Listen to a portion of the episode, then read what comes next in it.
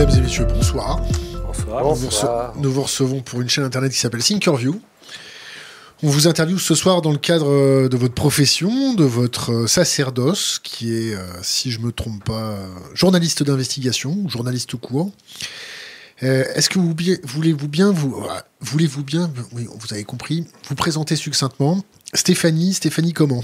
Stéphanie Fontaine. Je suis donc journaliste, euh, journaliste indépendante euh, depuis maintenant 10 ans à peu près.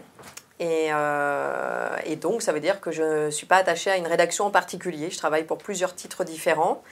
Et pour les sujets d'enquête, bah, je peux publier aussi bien dans le Canard enchaîné, Mediapart, ce genre de choses, que l'Obs, ça m'est arrivé aussi, l'Express, bien sûr. Et voilà, en gros.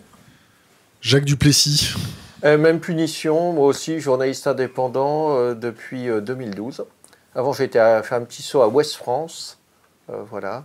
Et moi aussi, je suis dans l'investigation. Je travaille euh, essentiellement aussi pour euh, Paris Match, euh, Mediapart, Le Canard Enchaîné, euh, Marianne. Enfin, un peu tous les journaux, il y a des cases d'enquête. Et puis, à côté de l'enquête, je fais aussi d'autres choses. hein, Sur trop- la société. tes faits d'armes c'est quoi? Alors, mes faits d'armes, euh, bah, j'ai trois, art- trois articles qui ont donné lieu à des enquêtes au parquet national financier. On reviendra dessus après. à votre gauche, vous avez Antoine Champagne. Bonsoir. Donc moi, je suis journaliste aussi, indépendant, pareil. Donc euh, voilà, euh, comme mes petits camarades, euh, je travaille euh, pour à peu près euh, tous, les, tous les médias où il y a des cases euh, d'investigation. Et puis euh, j'ai aussi euh, cofondé, euh, comme tu le sais, euh, un journal euh, sur Internet qui s'appelle reflet.info et où on, aborde des sujets plus euh, techniques euh, sur euh, les internets. en générale. d'armes. On reviendra sur Stéphanie après pour les faits d'armes aussi. Bon, L'effet d'armes, c'est euh, voilà, avoir euh, révélé euh, la vente euh, d'un système d'écoute euh, global pour tout l'Internet euh, en Libye par une société française qui s'appelle Amesis. Et puis euh, voilà, après, on a euh, creusé euh, le sujet euh, en long, en large et en travers. Et je crois qu'il doit y avoir une centaine d'articles sur Reflet, sur, euh, sur ces sociétés, Reflet, euh, Reflet, euh, Amesis, Cosmos, etc. Ça, a provoqué quelques euh, condamnations ou pas Alors non, ils sont poursuivis euh, devant euh, le pôle euh, crime de guerre, crime contre l'humanité euh, du tribunal de, Paris, de grande instance, euh, mais euh, c'est pas c'est pas forcément à cause de nous. hein. C'est euh, voilà, il y, a- des il y a eu des conséquences en fait la vente de ce système. Il y a des gens qui ont été torturés en Libye euh, sur la base des écoutes qui avaient été faites euh, de leur euh, leur euh, discussion sur Facebook ou ailleurs, euh, qui étaient euh, interceptées. Et donc voilà, par une, par une société française, enfin par les- le matériel d'une société française en tout cas. Stéphanie, vos faits Faits d'armes. Eh bien, euh, comme Jacques, j'ai deux, enfin j'en ai une de moins, on va dire. J'ai deux enquêtes au parquet national financier. Enfin, deux enquêtes au parquet. C'est, je suis à l'origine de deux enquêtes au parquet national financier qui concernent des marchés publics dans le, dans le contrôle automatisé des infractions routières, donc les radars. Euh, vous trois, la question que vous choisissez pour répondre, c'est vous avez combien de procédures Bayon aux fesses? Vous en avez subi combien Euh, Alors moi, j'en suis à trois plaintes. J'ai tout gagné en première instance et j'étais il y a deux jours, euh, pendant plus de quatre heures, à nouveau euh, en cours d'appel. Euh, moi, j'en ai, j'en ai une euh, qui s'est euh, soldée en fait par une erreur de procédure. L'avocat de la partie adverse, le jour du procès, en fait, il avait fait une, euh, une erreur de procédure. Et donc, euh, tout le monde était là et on avait envie de plaider parce qu'on avait encore des révélations à faire au procès. Ça nous amusait beaucoup et manque de pôle, le procès donc a été, euh, a été suspendu, annulé pour, euh, en raison d'une erreur de procédure. voilà. Alors moi, j'ai pas eu de procédure Bayon, j'ai juste eu un procès de la part d'une entreprise qui s'appelait Tati, qui m'a, qui, qui pensait que j'avais piraté son, son serveur web. Euh, donc euh, voilà, intrusion et maintien euh, dans un système de traitement automatisé de données. Euh, voilà. Pourquoi tu me regardes comme ça? Non, pour rien. Voilà. Donc, euh, je me suis retrouvé euh, en première instance, j'ai été condamné assez légèrement à 3000 euros de- de- d'amende avec sursis. Euh, moi, je voulais que ça s'arrête parce que ça, ça avait quand même duré euh, un an et demi, cette, cette histoire débile. Euh, tout ça parce que je m'étais promené sur leur site avec un simple navigateur, donc euh, j'avais rien piraté.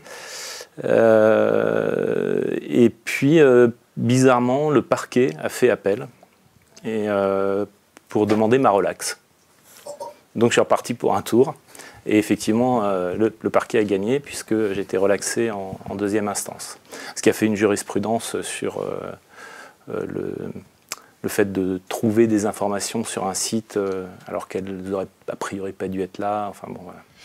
Bon, maintenant qu'on a fait les présentations, on vous reçoit aujourd'hui parce que vous avez monté un, collectif de journalistes qui s'appelle Intramuros. Extramuros. Ah, Extramuros. Et, merci. Et, euh, on vous pousse. On est partenaire avec vous pour euh, vous lancer parce que vous faites un, documentaire d'investigation euh, financé par Internet.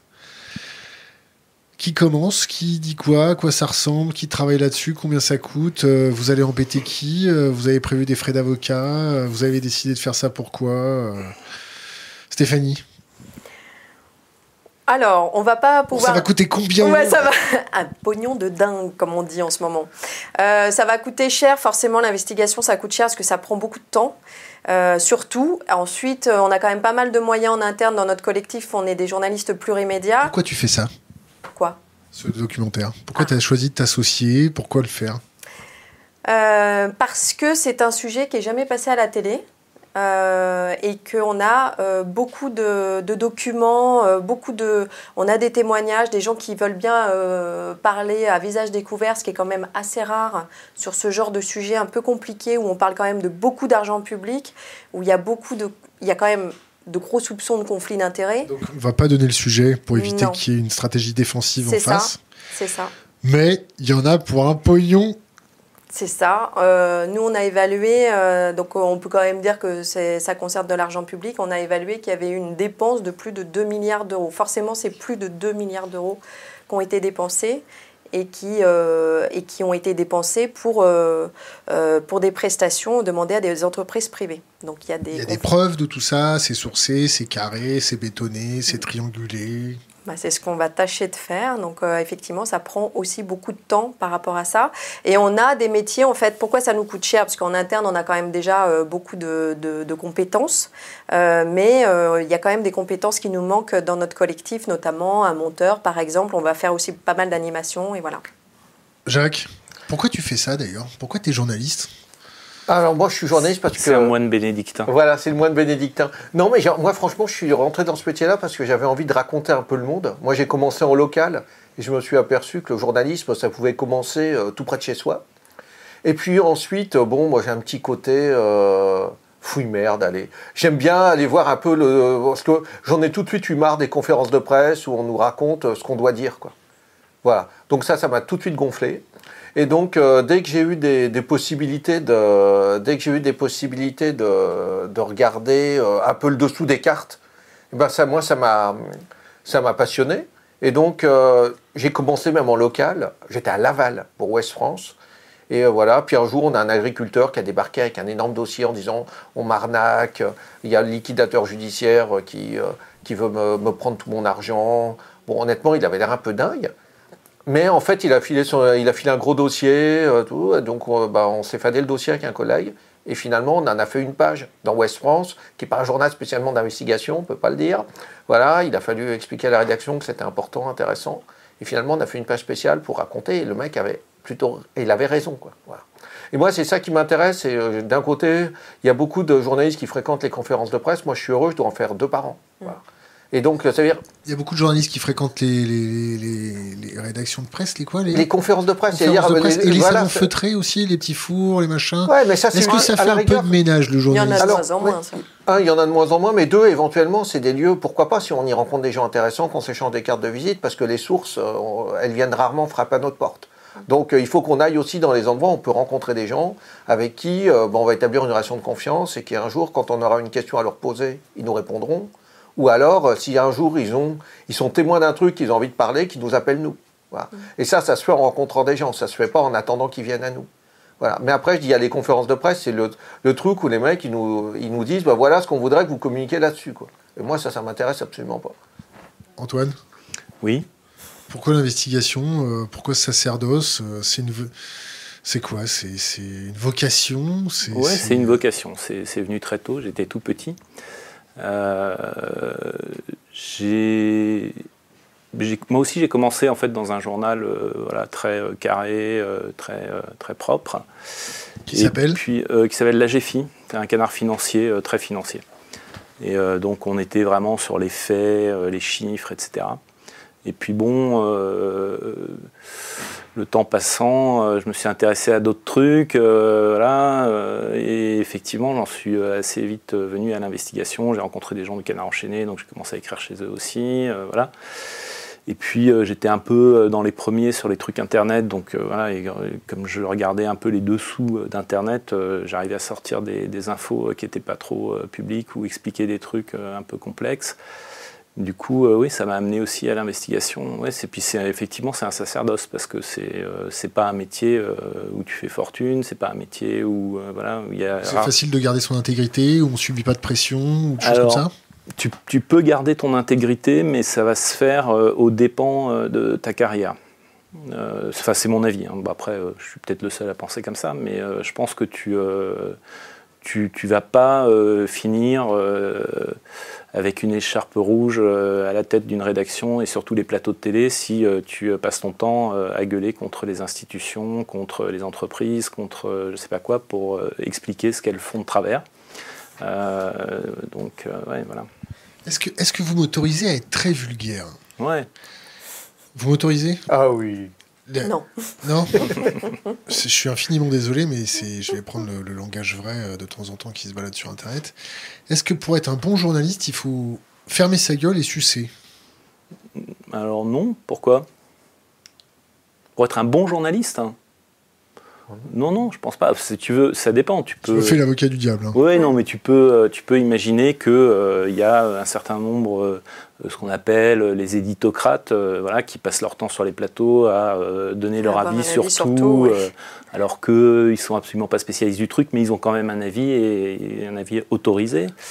Euh, voilà, donc eux, effectivement, euh, probablement, il faut qu'ils serrent des pinces et que, euh, voilà, ils, euh, ils aient euh, une bonne communication avec, euh, avec beaucoup de gens. Mais euh, donc évidemment, ils vont pas se fâcher avec les gens, donc ils vont pas euh, raconter des histoires qui fâchent. Mais de toute façon, nous, on s'en est rendu compte il n'y a pas très longtemps à une soirée qui s'appelle Troubinoscope, où ils Mm. remettent un prix. En fait, c'est les éditorialistes, les journalistes éditorialistes en vue, qui remettent des prix aux politiques. Et vraiment, on voit, on voit vraiment, euh, euh, c'est effectivement, en fait, euh, c'est quand même deux mondes très différents entre nous et, hum, et ces éditorialistes, où finalement, euh, l'idée, c'est de devenir euh, confident pour récupérer, parce qu'ils récupèrent malgré tout quand même des informations par cet intermédiaire. Mais c'est vrai que s'ils Ils vont... récupèrent pas, ils sont sous le robinet, ils attendent que ça coule. Voilà. C'est ça, c'est ça, mais euh, voilà, il y a, il y a- il y a quand même, voilà, ils savent, il y en a qui sont plus ou moins euh, courtisans et donc qui ont plus ou moins d'informations. Enfin, vraiment, il y a, il y a quand même quelque chose. Euh, euh, nous, effectivement, on, on- on a du mal à le comprendre, mais. Mais il n'empêche que euh, c'est aussi comme ça qu'éventuellement on a quand même des informations. Je ne dis pas que c'est comme ça qu'il faut le faire, mais il n'empêche, on ne peut pas dire non plus qu'ils n'ont pas du tout d'informations. Dis- disons Mais qu'il faut, il faut de tout pour faire un monde. Voilà, voilà. Tu, tu vas avoir euh, des. Stéphanie, terminé. Ouais. Mais euh, c'est vrai, euh, comme tu dis, qu'on est un peu sous le robinet. Et, euh, mais quand même, ils vont aller chercher, ils vont se faire copains pour essayer de tirer des. Ils vont partir en vacances, ils vont dîner. En, en vacances, j'en sais rien. Mais dîner, déjeuner, c'est- c'est évident. Et Courchevel, Courchevel, tu connais pas Courchevel? Bon, mais en tout cas, ce que je veux dire, c'est le problème, c'est pas tant d'aller récupérer cette information en courtisant, séduisant, que ensuite, effectivement, ils vont, ils vont finalement, euh, je pense, ne pas franchir un cap, c'est-à-dire euh, perdre en indépendance quand même. Pour pas perdre, c'est ça le problème, c'est que si tout d'un coup ils disent euh, quelque chose qui ne va pas plaire à, leur- à, celui- à ceux qui veulent bien leur donner quelques informations de temps en temps, forcément on ne leur donnera plus. Donc c'est un rapport finalement qui est biaisé. Jacques Oui, moi je te donne un, quoi, un contre-exemple. Mais déjà pour dire, la plupart des journalistes, là on parle de journalistes parisiens, la plupart des journalistes en France, ils sont en province et ils racontent la vie locale. Je veux dire, euh, quand on voit bon, Ouest France, premier quotidien national, c'est pas pour rien. C'est un journal qui est très enraciné et que les gens aiment bien. On, dit, on parle de défiance des journalistes. Euh, eh ben, il y a euh, journal, il y a le journaliste local. Je vois, moi, honnêtement, j'ai toujours, euh, quand j'étais en local, j'ai toujours été apprécié par les gens. Et les gens, ils croyaient. Et il y en avait des gens qui me disaient, non, mais c'est vrai, je l'ai lu dans Ouest France. Je disais, ouais, mais finalement, c'est peut-être pas si vrai que ça. Et les gens, ils croyaient encore. Ils croient vraiment à l'information qu'ils lisent. ça veut dire quoi, les gens, les gens, les gens? Les lecteurs. les lecteurs, ouais, les West lecteurs de, les France. lecteurs de West France. Mais ils nous disaient, et ils sont nombreux quand même, ils nous disaient, on croit ce que vous écrivez. Et c'était une énorme pression. Parce que vraiment, les gens, ils, ils étaient attachés, euh, ils, ils pensaient qu'on rapportait fidèlement l'actualité locale. Euh, voilà. Donc, euh, non, mais ce qui est vrai, ce qui est vrai qu'on essayait de le faire, mais en même temps, on ne peut pas parler de tout. Enfin, à un Pas moment, on vraiment d'investigation Voilà. locale. Pas- bah, ça arrive, mais c'est rare. Voilà. Euh, mais ensuite, quand on dit euh, le fait des fois de, de parler, et parce qu'après on n'a plus d'informations si on se fâche avec une source. Moi, je vais raconter euh, quoi avec une institution. Moi, à un moment, j'étais chargé des faits divers, et on apprend par des les faits divers, c'est les chiens écrasés? Ouais, bah, c'est plutôt euh, les vols, euh, viols, enfin voilà, tout ce qui relève police-justice, enfin voilà. Et donc, on apprend qu'il y avait un gros malaise au commissariat de, de Laval. Malaise au niveau du personnel, euh, il y avait un commissaire adjoint qui posait plein de problèmes. euh. Bon, on le raconte. Du coup, avant, on allait voir, moi tous les jours, euh, je passais au commissariat pour raconter, pour savoir s'il y avait des choses à raconter sur, sur les faits divers locaux. À partir du moment où je raconte le malaise au commissariat, ils ne veulent plus nous recevoir. Et bien en même temps, du coup, j'ai des policiers qui m'ont contacté et j'ai jamais eu autant d'affaires. Parce qu'avant, le commissaire, il filtrait. Il me disait ce qu'il avait envie de me dire. Moi, après, j'avais réussi à avoir des sources dans le commissariat. Et donc, j'allais j'allais voir l'ordinateur. Il me disait les procédures en cours de la journée. Donc, j'allais, j'avais plus d'informations après, après m'être fâché avec l'institution qu'avant. Voilà. Et du coup, j'étais reconnu. Les mecs, ils me disaient Ah, au moins, toi, tu as bien parlé de nous. Au moins, tu as vraiment fait ton boulot. Et voilà. Et du coup, ils me donnaient des informations avant que j'avais pas. Alors, tu, tu me lances sur une question qui est très importante et que Antoine va récupérer. Comment t'expliques ce- cette défiance face à la presse, au journalisme? Comment la, la- les- pour reprendre les termes de Jacques, les gens, la population, la France d'en bas, les sans-dents, euh, ils exècrent maintenant la, presse? C'est un peu comme croque-mort. Ouais, je sais pas si c'est comme croque-mort, mais bon, euh, je pense qu'il y a plein de trucs qui rentrent en compte. Euh, la première chose, c'est sans doute que euh, quand tu, euh, enfin, ça, part de très très loin, je pense. C'est en fait, tu as euh, les, rédactions aujourd'hui euh, limitent au maximum leurs coûts. En gros, la plupart des grands médias ont été rachetés par euh, des gens qui ont l'habitude dans leur euh, business habituel euh, de faire des, chiffres importants, c'est du 12-20% de, de rentabilité. La presse, c'est pas ça. Donc ils s'achètent une danseuse, ils se retrouvent avec un truc où soit ils gagnent pas d'argent, soit très peu. Donc ils mettent à la direction de ces, entreprises de presse des gens qui sont des experts, par exemple à Prisma, pendant un moment, il y a un gars qui, avait été euh, parachuté de chez L'Oréal, euh, c'était un cost killer, il avait des Excel, et puis euh, voilà, il, coupait euh, là où il pensait que ça coûtait, mais sans se poser, comme il ne connaissait pas les métiers, euh, sans se poser la question de savoir si c'était essentiel ou pas. Donc euh, en gros, tu te retrouves avec des rédactions où il y a de moins en moins d'argent pour le reportage, pour l'enquête, donc il n'y a, plus- quasiment plus personne qui part à l'étranger euh, voir ce qui se passe dans le monde. Euh, tu as euh, un, turnover des journalistes, ceux qui sont encore embauchés dans les rédactions, et c'est de moins en moins le cas, on fait de plus en plus appel à des pigistes, ça coûte moins cher en charge. Euh, donc ceux qui sont dans les rédactions s'occupent d'un sujet, et puis soit ils sortent de l'école, soit ils connaissent un peu le sujet, mais tout d'un coup on les met sur autre chose, donc ils redécouvrent un sujet, quelqu'un d'autre prend leur place, redécouvre le sujet d'avant. Et in fine, quand tu es un peu spécialiste d'un truc et que tu lis un article dans un journal sur quelque chose que tu connais bien, bah souvent tu te dis, euh, en fait, il y a des conneries là, il raconte des conneries dans cet article. Et après, tu te poses la question suivante, euh, bah, si euh, il raconte des conneries sur un truc que je connais, si ça se trouve, il raconte des conneries sur tout le reste. Et euh, donc voilà, tu as une espèce de, de défiance parce que la qualité n'est plus vraiment euh, au rendez-vous. Stéphanie Ouais, non, mais je suis assez d'accord. Et je pense quand même, euh, pour revenir aux éditorialistes, effectivement, les chaînes d'infos en continu euh, font beaucoup de mal, je pense, euh, à l'image des journalistes. Parce qu'effectivement, on interroge des gens qui ont un avis sur tout, euh, qui, peuvent raconter plein de bêtises parce qu'ils ne peuvent pas tout connaître. Et il y a ce, sentiment, effectivement, qu'ils ne sont pas forcément toujours très pointus sur les sujets sur lesquels ils, ils- répondent. Et en plus, on a cette impression, effectivement, qu'ils copinent beaucoup avec le pouvoir en place. Et c'est en l'occurrence vrai. Et s'ils copinent pas, ou si c'est ce que je disais, c'est-à-dire le problème, c'est qu'à un moment donné, il y a un déséquilibre qui se crée. Euh, s'ils vont trop loin, s'ils ne vont pas là où on leur dit d'aller, eh bien, euh, c'est fini. Euh, ils n'ont plus d'informations, ils n'ont plus rien. Donc, quelque part, c'est terminé pour eux. Donc, ça crée un vrai problème ensuite pour, ah. pour le public.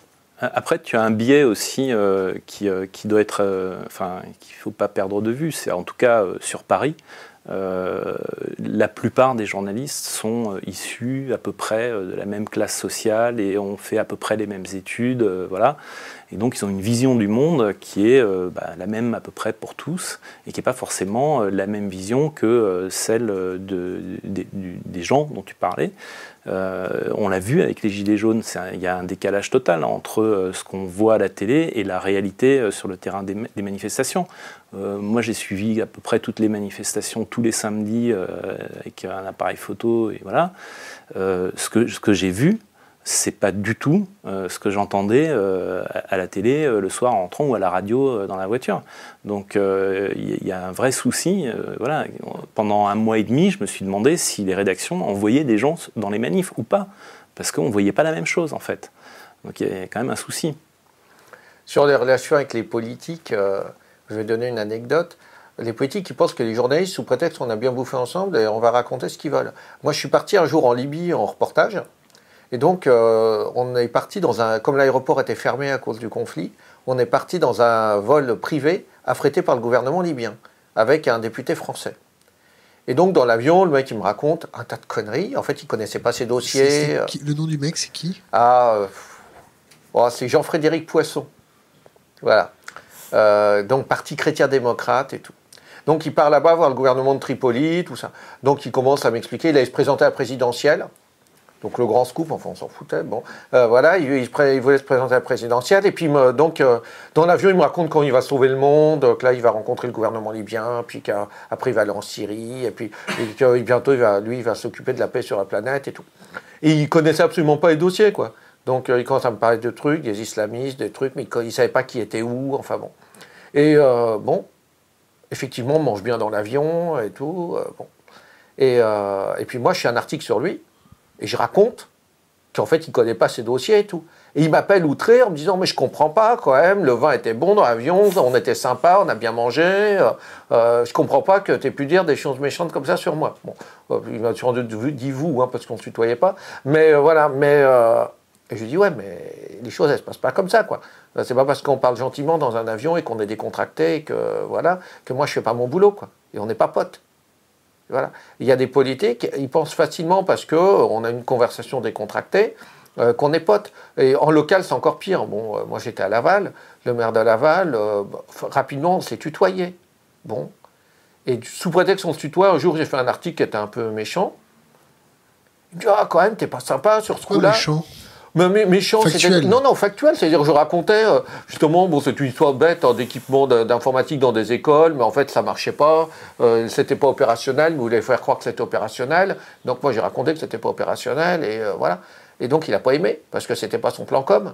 Et moi, je lui ai dit, mais je suis pas là pour faire le plan com. Moi, je suis là pour raconter ce qui se passe. Et voilà, ils ont du mal, des fois, les politiques, à penser que c'est pas parce qu'on est sympa, qu'on discute, que nous, on va pas raconter ce qui se passe derrière. Après, euh, chaque journaliste fait ce qu'il veut. Mais enfin, la déontologie, normalement, le métier, c'est de raconter ce qui se passe, pas le plan com. Stéphanie, mhm. eh, eh, tu veux rebondir ou je peux t'envoyer une autre question? Non, bah, juste euh, pour rebondir, c'est vraiment, c'est vraiment ça. C'est-à-dire qu'on n'a pas besoin, on dit méchant, mais en fait, on n'est pas forcément méchant, pas du tout. Mais juste, on pose, on pose des questions. Et là, si on pose certaines questions, on est euh, méchant, alors qu'on cherche juste à être, à être factuel. Combien tu gagnes? Je gagne, euh, bon, en ce moment pas grand-chose parce que je suis euh, dévolue à notre projet, donc euh, j'ai pas, voilà, je publie pas grand-chose. mais sinon, c'est entre 2000 et 2500 euros par mois. Je dirais plutôt brut, mais ça peut être net. Niche fiscale de combien? J'en sais même rien parce que je suis mariée, je me souviens même plus. Ah, la niche, la niche fiscale, pardon.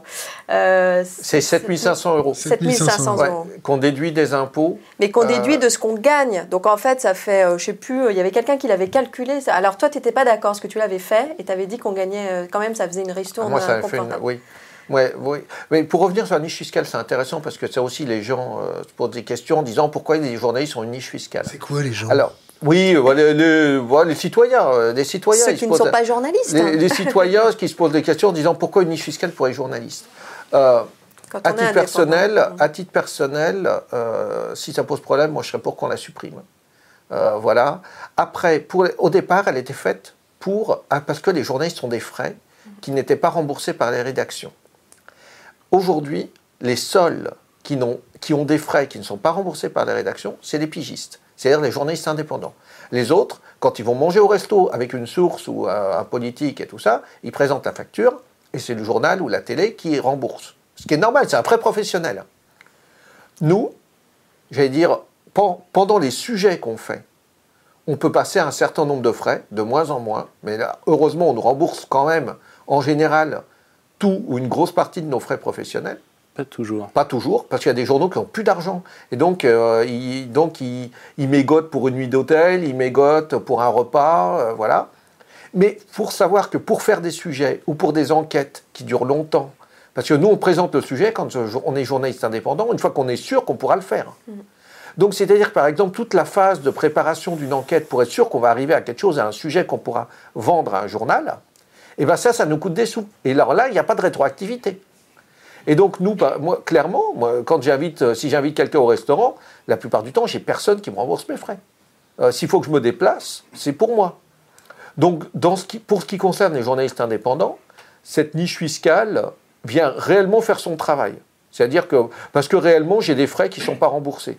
Après, moi, je comprends que pour des journalistes en poste, c'est clairement une niche fiscale, c'est-à-dire un avantage euh, pour payer moins d'impôts.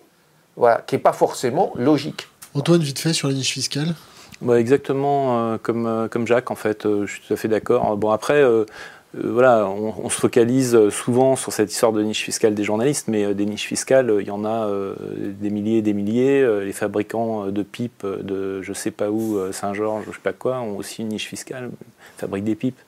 Bon.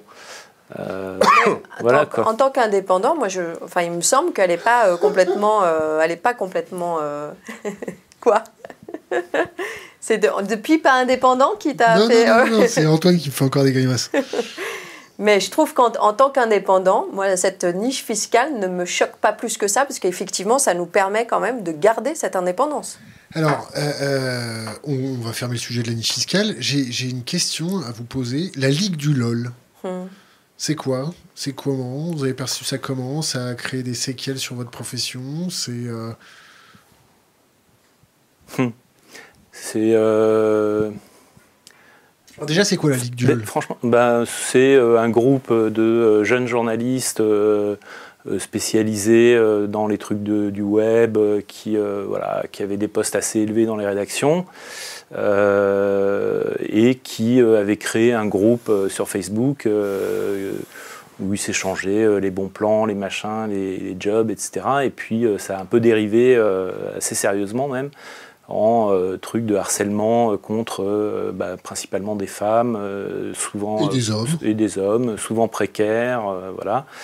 Et enfin, franchement, je crois qu'il ne faut pas le voir autrement que comme un groupe de petits cons, comme il y en a dans toutes les professions, c'est-à-dire voilà, des, des gens qui ont, qui ont, pété un câble, qui ont pris le melon et qui euh, se sont mis à être agressifs et désagréables avec, euh, avec les autres. Enfin, t'en, trouves partout des gens comme ça. Stéphanie, euh, vous mhm. connaissez un peu la rédaction, les tours d'ivoire de, certaines, de certains journaux. Il y a, y a, un phénomène de meute parce que la Ligue du LOL, c'est peut-être simplement la, face euh, visible de l'iceberg Moi, je sais pas. Là, pour le coup, j'avais bien du mal à comprendre même comment ça avait été possible, finalement, cette Ligue du LOL. Donc euh, non, franchement, je, alors je suis peut-être naïve, mais je trouve ça juste fou, quoi. Vraiment, juste c'est des étudiants et après quand ils se retrouvent en poste, bizarrement ils se retrouvent à des, postes élevés et là ils vont euh, créer un truc euh, et continuer comme à la récréation à l'école, mais là pour le coup sur Internet, sur les réseaux sociaux, non, moi j'ai quand même vraiment du mal à, comprendre finalement qu'on en soit arrivé là. Franchement, moi, à part condamné, parce que moi, je connaissais aucun journaliste qui était là-dedans.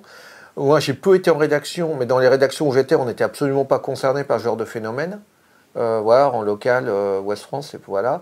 Donc, euh, et sinon, comme indépendant, en fait, on est éloigné des, centres de pouvoir, et voilà.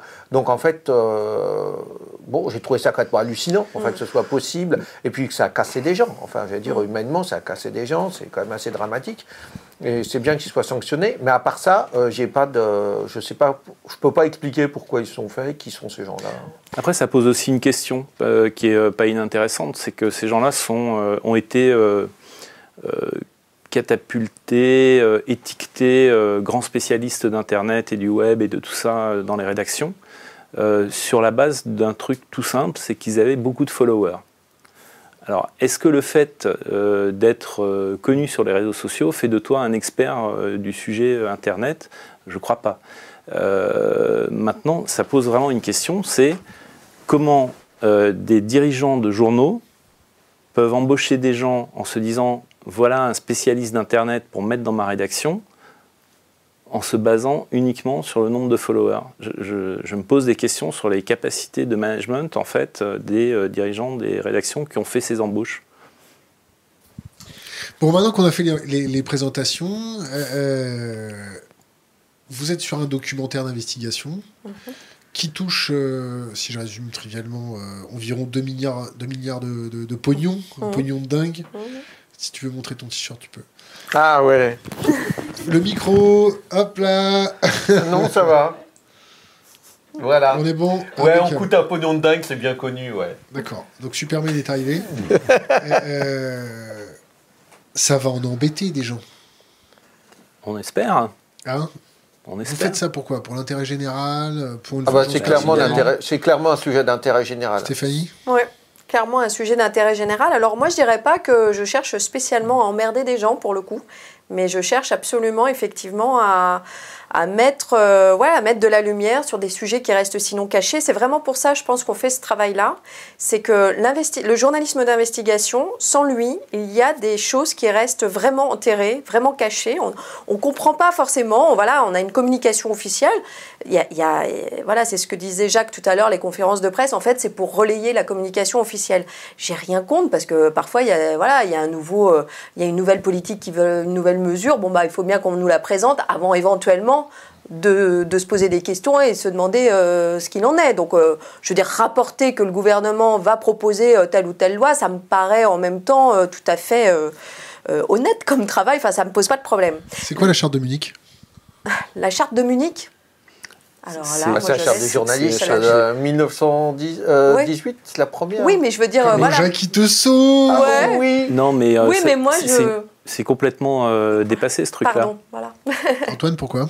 C'est complètement dépassé, puisque en gros, si tu veux, on te dit, euh, pour obtenir des informations, tu ne dois pas euh, utiliser des moyens déloyaux. Mais le problème, c'est qu'aujourd'hui, en face de nous, mm. On a des multinationales avec des budgets comme, des avocats qui ont des milliards à dépenser pour écraser une info qui les dérange.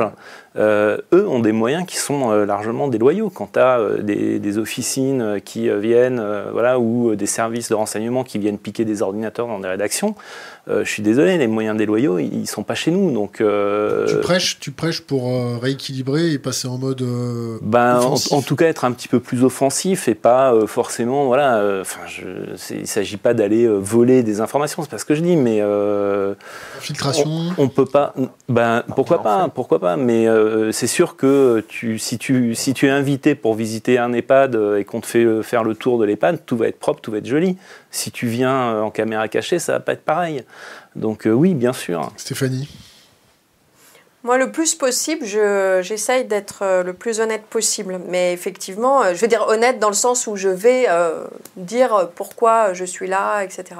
Mais je suis assez d'accord avec mes petits camarades. C'est-à-dire qu'on se rend bien compte que si on, on annonce directement ce, ce, pourquoi on est là, on, aura malheureusement très peu de résultats. De toute façon, tu vois bien quand tu appelles, aujourd'hui c'est un truc quand même qui est assez fascinant, tu appelles euh, un ministère et tu leur dis, voilà, bonjour, euh, vous êtes le service de presse, j'ai besoin de telle information. Réponse, envoyez-nous un mail. Tu envoies un mail, et puis après, tu n'as plus jamais de réponse. Et tu as passes des mois comme ça à relancer des services de presse dont le métier est de répondre aux journalistes. C'est-à-dire qu'ils sont payés pour répondre aux journalistes et en fait, ils ne répondent pas.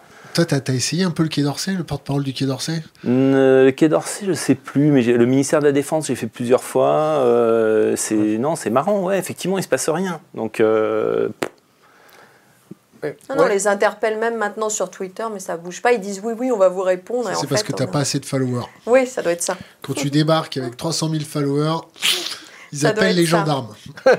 Ça doit être ça. Mais c'est sûr que oui, je pense qu'il y a, euh, il y a des, oui, il y a des- quand même des journalistes qui réussissent à avoir des informations. Mais c'est drôle. C'est la télé finalement qui réussit encore à avoir des, des infos. Enfin, des réponses, je veux dire. Je ne sais pas si c'est des infos, mais en tout cas des réponses. Je pense qu'aujourd'hui, par exemple, il y a des sujets euh, en dehors de l'infiltration est nécessaire. On le voit aujourd'hui. euh, pour plein de sujets, euh, j'allais dire, c'est nécessaire aujourd'hui de ne pas avancer forcément toujours comme journaliste. On le voit, moi par exemple, je connais une personne, Anna RL, euh, qui a fait un livre dans la peau d'une djihadiste, où elle s'est fait passer pour une convertie qui voulait rejoindre Daesh en Syrie. Bah, donc elle s'est fait un faux profil, elle s'est fait voilà, une légende de, de, de convertie.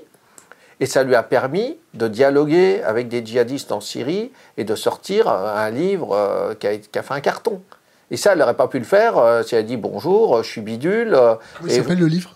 Le livre, il s'appelle Dans la peau notre djihadiste. Et là, il vient de sortir en poche. Voilà. Donc ça fait, un, voilà, ça fait un carton. Moi, je travaille sur un autre sujet. Là, on est en train de faire aussi, on est obligé de faire de l'infiltration. Euh, voilà. De, ou Toi, de faire, des cramé quand même, non? de faire des caméras cachées. Mais non, parce qu'on prend un pseudo. Euh, voilà. Euh, on prend un pseudo et euh, voilà. Euh, et euh, si, donc, on est obligé de faire ça. Ou d'aller faire des caméras cachées. euh, pour, dans le cadre de, de documentaires télé, souvent, on est obligé de le faire à un moment. Bon, alors je vais vous ben. poser la question parce que je vais savoir un petit peu. Vous avez fait des caméras cachées là, pour votre euh, documentaire qui va sortir sur Internet? D'ailleurs, vous avez un, un site de crowdfunding. Alors, on- Répondez pas tous en même Alors, temps. hein. non.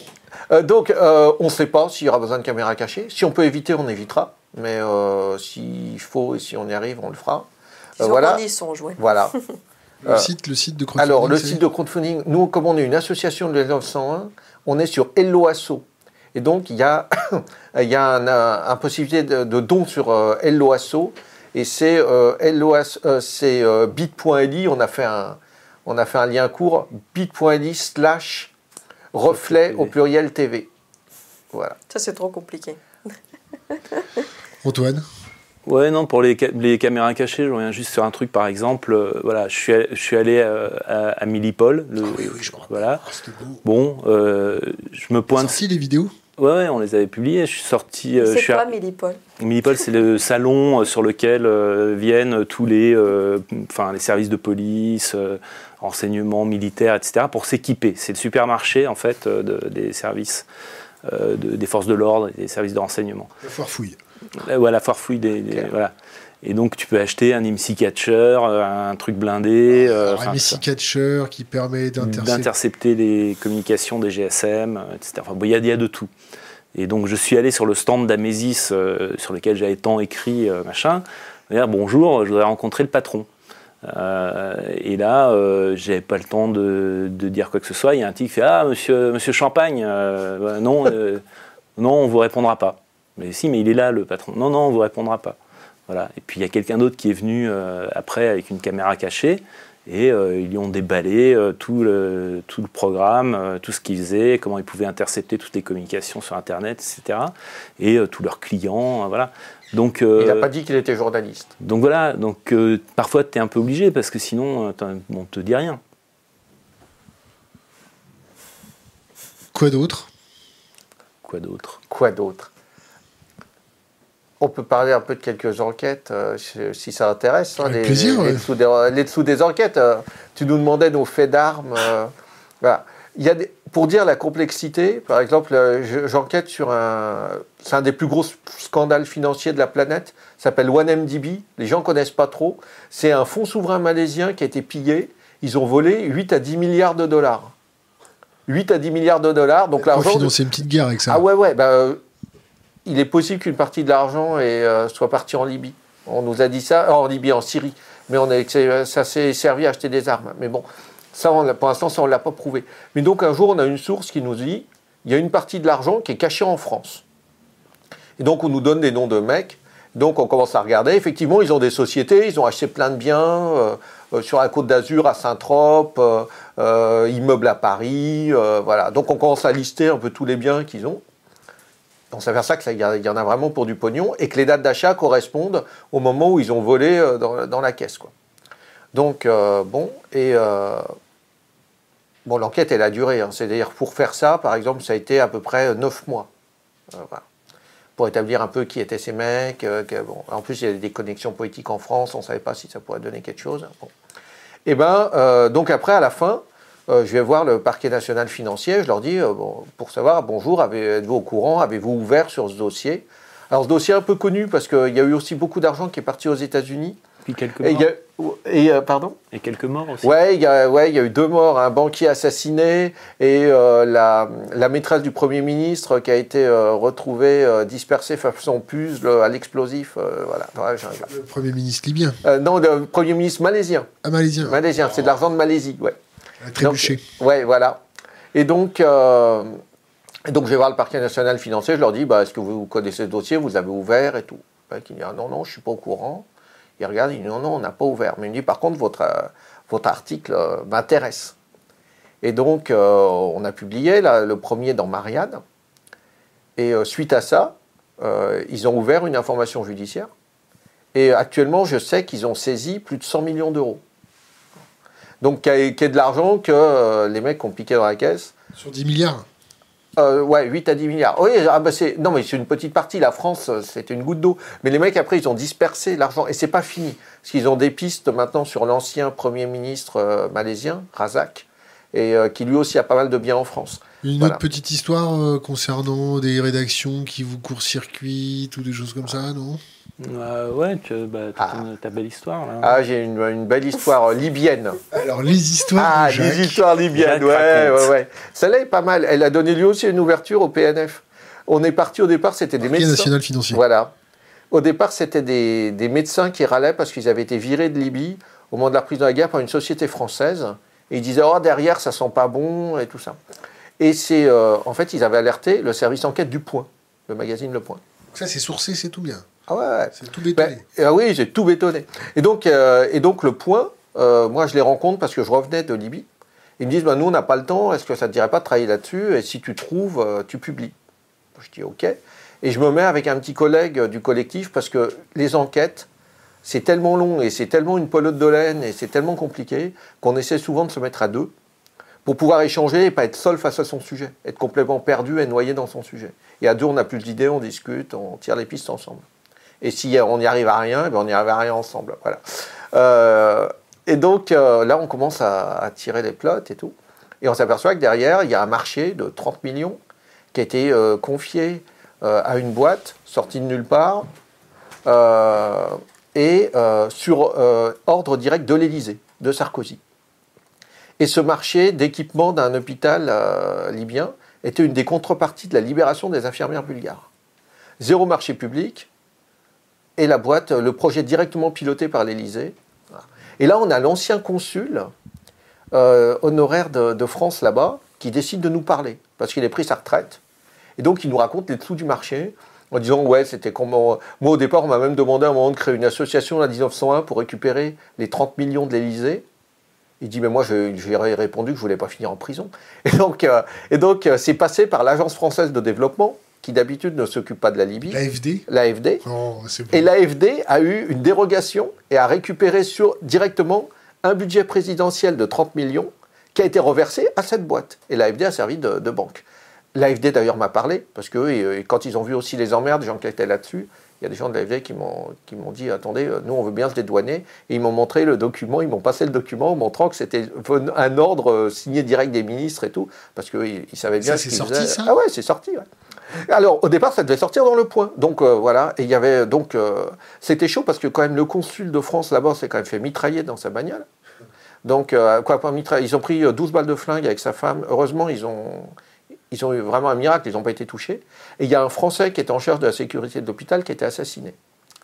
Euh, voilà. Donc c'était quand même chaud.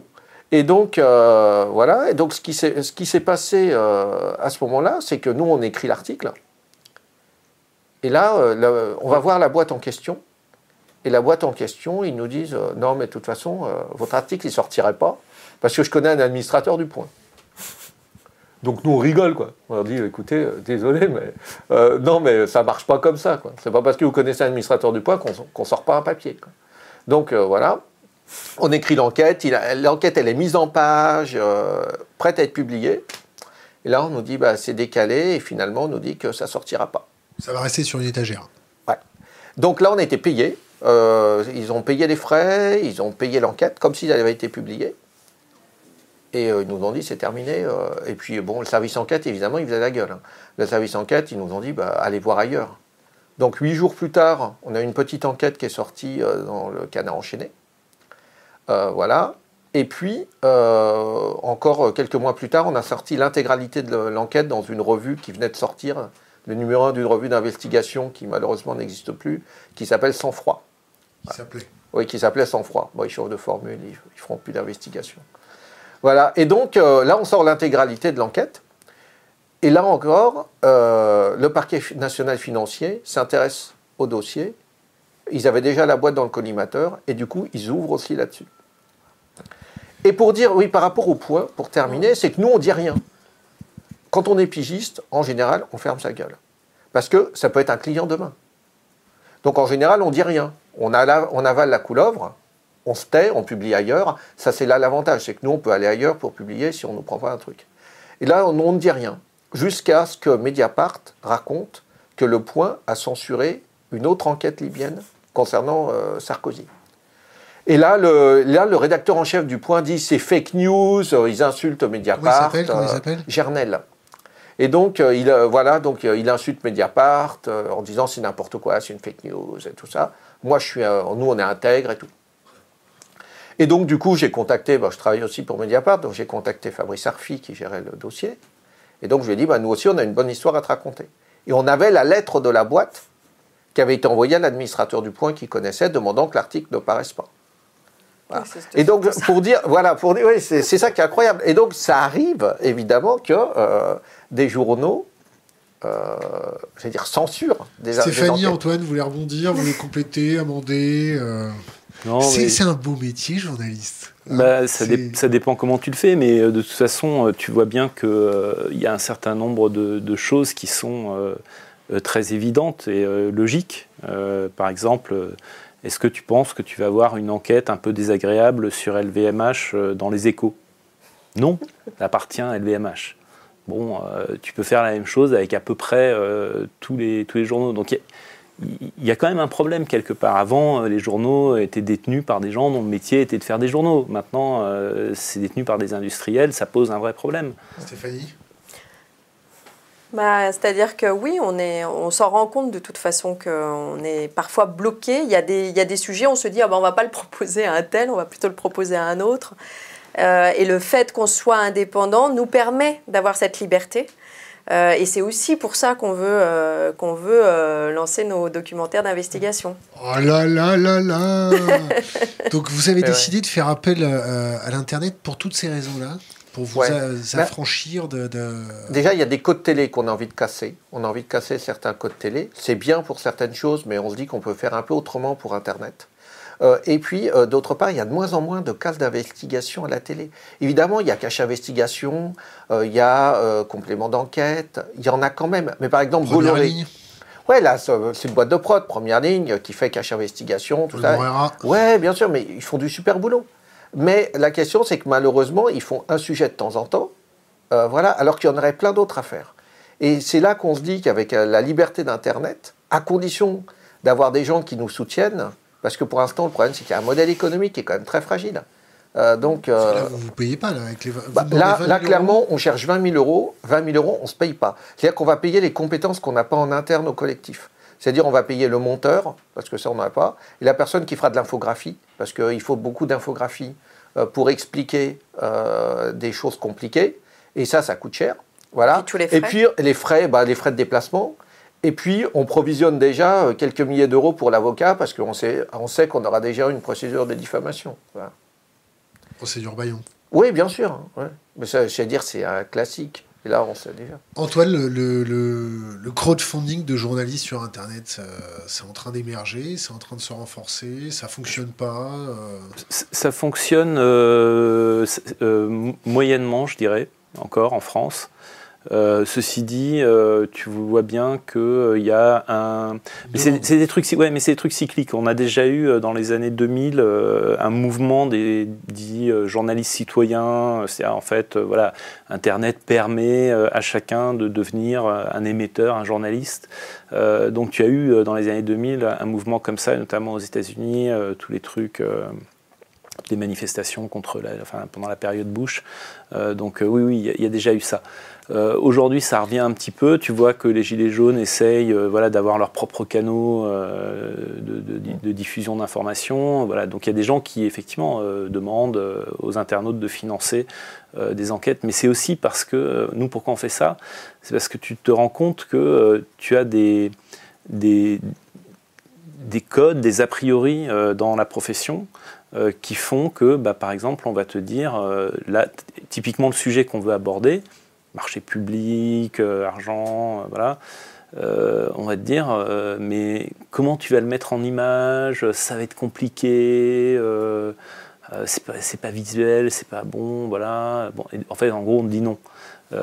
ça marche aussi pour certaines enquêtes où on va te dire non, ça c'est pas assez conso, c'est pas assez je sais pas quoi. et du coup, bon. C'est pas assez concernant. Voilà, pas La assez télé concernant. nous dit c'est pas assez concernant. Ça, c'est le truc. qui dit ça? Le truc de la télé. Bah, Qu'est-ce qui dit ça? En fait, on n'a pas forcément accès aux chaînes directement. C'est les boîtes de prod qui travaillent, qui ensuite proposent euh, les sujets euh, aux chaînes. Donc, euh, mais on ne sait pas vraiment s'il y a vraiment une politique derrière, s'il y a vraiment quelqu'un qui dit ça on veut pas, ça on veut, ça on n'en sait rien nous. On est juste à un, à un niveau où sur l'investigation, comme c'est difficile de le mettre en image, souvent on nous dit c'est pas assez concernant, tu peux pas nous parler plutôt d'un truc donc entre guillemets plus conso. Ouais, c'est ça. Ce qu'il faut savoir aujourd'hui, c'est qu'il y a une vraie tyrannie de l'audience. C'est que les, chaînes de télé, les grandes chaînes de télé, suivent l'audience d'une émission minute par minute. Et c'est à partir de là qu'ils calent, c'est à partir de là qu'ils calent les sujets suivants.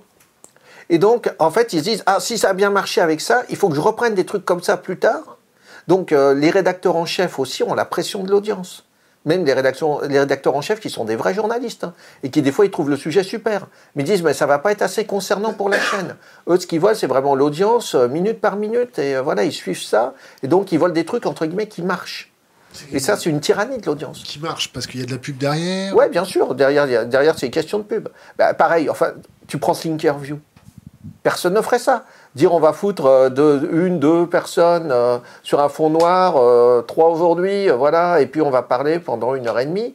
voilà, vous faites une super audience. personne ne ferait ça aujourd'hui en télé. Je vais dire, il n'y a pas de place pour ça. Il y a eu un petit peu il y a longtemps où il y avait des choses un peu comme ça, pas formatées. Mais aujourd'hui, mais aujourd'hui, on est dans des choses très formatées, voilà. Bah, il y a un programme à tenir, ceci dit. Enfin, je veux dire, Internet nous permet justement cette liberté. C'est ça qui nous, nous on s'est dit, on n'a qu'à essayer. Essayons. Essayons sur Internet et voyons si ça, si ça fonctionne ou pas. Finalement, on, fait un pilote. Si ça fonctionne pas, on fait quoi? Ben, On recommence. Autrement. J'espère que ça va fonctionner, que vous allez tout cartonner. En tout cas, derrière, on sera là pour vous assurer euh, des vecteurs de communication. Antoine, euh, euh, si tu devais t'atteler à un sujet, comme ça, ton, un sujet d'investigation, tu choisirais quoi en priorité? La bouffe, euh, le fric, euh, le sexe, euh, la politique, la drogue, les finances publiques. Franchement, je sais pas. C'est des trucs qui viennent. Économique. Ouais, alors de toute façon. Génocide. oui, bon, pourquoi pas, non, mais ce que. Surveillance de masse. Surveillance de masse. J'ai beaucoup fait surveillance de masse. C'est ça que je l'ai pas posé. Hein. Toujours, toujours avec. Il y, y, a toujours un un prisme de mes débuts journalistiques qui font que euh, je pense que euh, euh, derrière toute chose un peu importante, il y a toujours des, histoires de gros sous en fait. Donc ça reste lié à l'économie, à la finance, etc. voilà, derrière il se passe quelque chose, donc c'est des trucs qu'on peut creuser. De toute façon, les sujets ils viennent un peu comme ça par hasard parce que voilà, il y a quelqu'un qui t'alerte sur quelque chose que toi bah, dans, ton, dans, ton, dans ton milieu, dans ton cercle, tu, tu ne vois pas. Lui, il a vu parce que c'est son truc à lui. Il t'en parle. Et puis après, tu vois, comme disait Jacques, tu déroules un peu la pelote et tu trouves, tu trouves des trucs. ce qu'on avait fait sur le Bardo, par exemple. ça. avec Jacques, on, a, on avait travaillé sur l'attentat du Bardo en Tunisie. Euh, bon, on s'est rendu compte que euh, bah, le juge français avait eu euh, une toute petite partie du dossier d'instruction tunisien, que ce dossier d'instruction tunisien, c'était absolument n'importe quoi. C'était un, truc de malade. On a, on épluché un nombre de documents, mais monumental, puisqu'on avait le dossier, dossier d'instruction. Euh, bah, à tel point d'ailleurs qu'au au début, euh, on commençait à prendre des notes sur des cahiers, puis on s'est dit, on, ne va jamais s'y retrouver. Donc euh, là, on a fait rentrer un logiciel que, tu dois connaître, qui s'appelle Maltego, qui permet de, recréer une scène de crime avec des entités dessus, faire des liens entre les gens, lier des documents à chaque entité que tu as mis sur sur ton écran. Et euh, donc, au bout d'un moment, tu finis par voir apparaître en fait des bulles de gens qui sont en lien euh, les uns avec les autres, alors que euh, ben, on en parle un peu au début du dossier, puis après un peu au milieu, puis après, après, la fin. Mais toi, en fait, sur ton écran, tu vois apparaître des bulles de gens qui sont ensemble. C'est assez, assez intéressant. Mais ouais, Ce qui était bizarre dans cette histoire du Bardo, c'est que des gens qui étaient très très proches des terroristes, voire complices, dont un d'ailleurs aussi qui avait été présenté comme le chef de la cellule terroriste, avait été libéré. Voilà, donc on a refait un peu cette contre-enquête. Voilà, par qui? Par les Tunisiens. Euh, par les Tunisiens, en disant, alors certains avaient été libérés parce qu'ils euh, avaient plaidé que leurs aveux avaient été obtenus sous la torture. Donc on avait des expertises médicales. Alors pour certains, c'était compatible, pour d'autres, pas trop. Euh, voilà, euh, la mais la question, euh, la question de leur culpabilité se posait toujours. Par exemple, il y avait un des types qui avait été libéré, il avait fui en Libye pour rejoindre un groupe islamiste. Voilà. Donc, ce qui prouve qu'il était quand même, enfin, dans la mouvance et peut-être et probablement lié plus ou moins à l'attentat. Voilà. Donc, c'était intéressant. On a refait cette enquête avec bah, l'aide aussi de sources en Tunisie, dont certaines ont été arrêtées, des policiers qui avaient dénoncé des choses, qui ont été arrêtés mis en prison, au moins pour l'un d'entre eux. Euh, donc, euh, c'est vrai que les, enquêtes, euh, ce qui est intéressant, ce que dit Antoine, c'est que ça, il y a plusieurs choses. Il y a les sources humaines, mais il y a aussi énormément de documents. Et là, il faut de l'aide pour gérer ces documents. Et là encore, ça coûte cher parce que par exemple, il dit bon, on a utilisé Maltego. Maltego, c'est des, des, logiciels où il faut s'abonner chaque année. il faut payer pour des options. Par exemple, quand on fait des recherches Internet, des enquêtes sur des gens, qu'on va aller voir des choses qui ne sont pas indexées par Google, eh ben, il faut payer des logiciels. Euh, voilà. Et ça, ça fait partie des frais d'enquête. Aujourd'hui, même les rédactions n'en sont pas là. On n'a même pas d'aide des rédactions. C'est-à-dire que nous, ils attendent qu'on amène euh, des choses, mais euh, eux-mêmes, même s'ils ont les moyens, ils ne connaissent pas tout ça et ils ne nous aident pas du tout, par exemple, pour aider à trouver des documents, à trouver les choses. De toute façon, ils ne comprennent rien. Quand tu leur parles de Matego, ils ne comprennent pas. Bon, mais ça, c'est pas très étonnant, ceci dit, non? Non, c'est pas étonnant, mais euh, voilà, c'est des trucs qui sont. Euh, c'est le type de logiciel pour recréer une scène de crime. C'est des trucs qui sont utilisés par les flics. Euh, voilà, bon, c'est pas, pas complètement aberrant. quoi. Le problème de l'enquête, de toute façon, c'est que ça prend énormément de temps. Donc, de toute façon, même si on n'utilise pas du logiciel, même si, etc., ça prend énormément de temps. Et d'avoir les documents. Non, mais de, récupérer les documents, des documents qui sont communicables normalement à toute personne qui en fait la demande.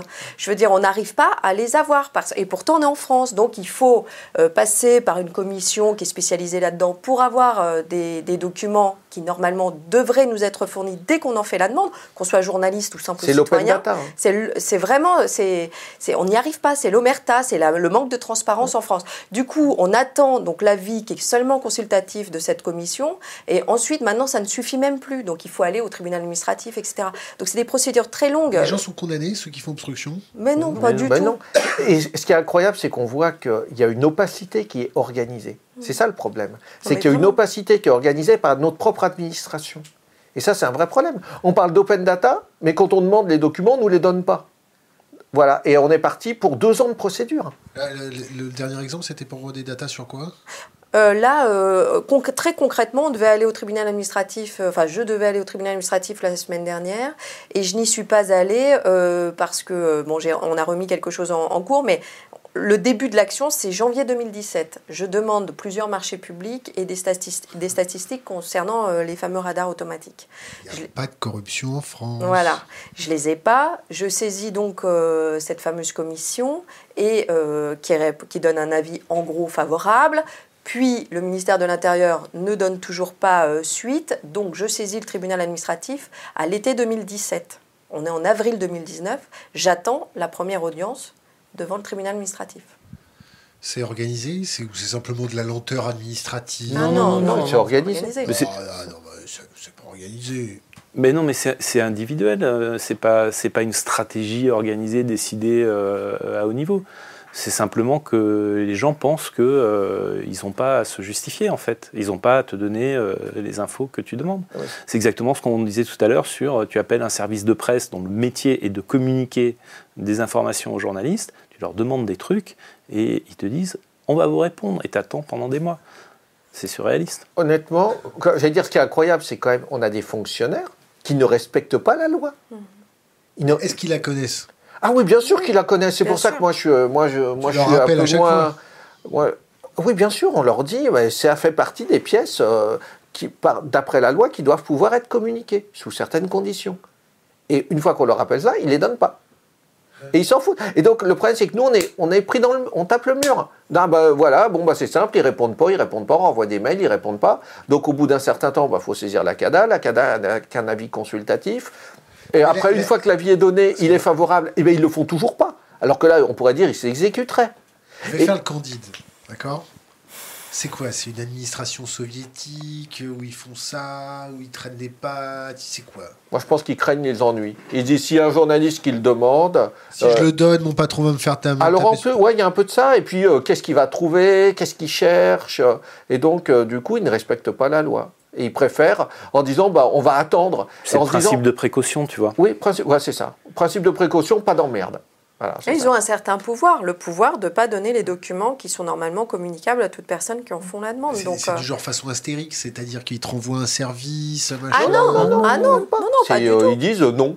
Non, non, parce que dans, le cadre de, cette loi, où normalement un document administratif qui est communicable euh, donc à toute personne qui en fait la demande, de toute façon, il suffit juste de, s'adresser à la bonne administration. Ensuite, même si on ne s'est pas adressé au bon service dans cette administration, la loi veut que de toute façon, le service qui a reçu la demande va donc transférer au bon service. Donc de toute façon, ce n'est pas un problème. On saisit l'administration qui, euh, selon nous, a le document et euh, celle-ci ne répond pas. Mais moi, je pense que c'est c'est pas tellement les fonctionnaires hein, qui qui veulent pas.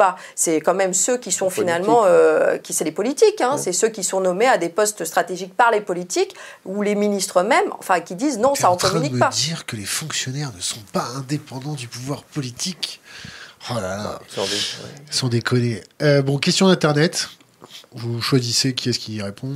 Est-ce que vous avez vu un changement depuis la loi sur le secret des affaires? Bah, J'allais venir justement. Enfin, je ne sais pas si c'est tellement la loi, pour être tout à fait honnête et sincère, je ne suis pas sûre que ce soit la loi des secrets des affaires. Mais il y a une évolution par rapport à ces documents administratifs. Il fut un temps, euh, je demandais les marchés publics, je ne les avais pas non plus, donc je saisissais la CADA. Mais parmi les documents de ces marchés publics, je pouvais avoir accès à ce qu'on appelle les bordereaux de prix unitaires, les BPU. Euh, donc ça nous permet, en fait, quand il y a un, un marché public, un appel d'offres, un contrat, donc avant, euh, avant de signer un contrat avec une entreprise, euh, l'État, en, gros, il va, il va dire, euh, il va rédiger un appel d'offres, il va dire j'ai besoin de ci, j'ai besoin de ça, etc. il va y avoir un fichier Excel avec telle prestation, je voudrais que vous me fassiez telle prestation. Alors, parlons d'un truc que je connais très bien, par exemple les radars. Alors, il faut et la fourniture de radar, ensuite il faut le poser le radar, l'installer. Enfin voilà. Donc c'est combien coûte le radar, combien coûte le fait qu'on va le poser quelque part. voilà. Donc à chaque fois il y a une ligne de prix. Il y a 400 là, super efficaces qui vont débarquer. Voilà, il paraît. Donc, il se trouve qu'on avait le, le, détail de ces prix-là. On n'avait pas le pourquoi ça coûtait vraiment ce prix-là, mais on avait au moins prestation par prestation le détail de ces prix. Et ben aujourd'hui, euh, on n'y a plus accès. Il y a une jurisprudence qui fait qu'on n'a plus accès au bord On a le prix global, mais ensuite, on n'a pas le détail prestation par prestation. Dans le marché, avec le radar, tu par peux exemple. Plus identifier qui s'est fait graisser la patte? Ouais. Oh bah mince alors. par exemple. C'est dommage. Alors sur le secret des affaires, euh, là avec un collègue du collectif, on a sorti une affaire sur une biotech qui a cramé plus de 100 millions dans des projets complètement foireux à base de microalgues, euh, voilà, qui marchaient pas. Et eh ben, euh, c'est sorti juste avant euh, c'est sorti juste avant la loi secret des affaires, elle était en cours de discussion. Et le PDG nous a dit Ah, c'est dommage, hein, s'il y avait eu la loi secret des affaires, et ben, comme ça, on aurait pu vous attaquer. Bon, ils auraient pu attaquer en diffamation, hein, ils ne l'ont pas fait. Euh, voilà, bon, on avait tout. Euh, voilà, mais, mais parce que, comme on utilisait des documents de la boîte, et qu'ils savaient qu'on avait accès à ces documents, et ben, ils auraient pu nous attaquer parce qu'on avait utilisé des documents qu'ils auraient fait couvrir, par, évidemment, par le secret des affaires. Autre question Internet. Est-ce que vous craignez la judiciarisation de votre métier? Bah oui, euh, oui. Bah, déjà, déjà, on a des procédures bagnon en diffamation régulièrement. Euh, voilà. non, mais on retombe dans ce que je disais tout à l'heure, c'est qu'en face de nous, on a des gens euh, qui ont des budgets pour, les, pour les procès qui sont illimités. par rapport à. C'est pour ça que vous demandez à l'aide pour à l'internet pour être plus fort avec bah, votre communauté, vous renforcer. Évidemment, plus on est de monde et plus il y a de gens qui sont à nos côtés pour voilà, conscients ah bah. et, voilà, et qui, qui, sont intéressés par nos sujets, bah, plus on s'en fort, oui, ça c'est clair. Bah, c'est clair que le journaliste d'investigation, c'est essentiel pour la démocratie.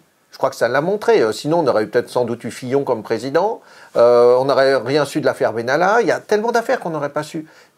Euh, les Wikileaks, il n'y avait pas eu. Après, des journalistes pour s'emparer de toutes ces masses de données. Panama Papers. Wikileaks c'est bien Assange qui se fait serrer, qui se fait pas serrer, l'Équateur qui touche le jour même des milliards sur son compte. C'est compliqué. On connaît bien le dossier tous les deux. D'accord? Pas de problème. Mais en termes de journalisme.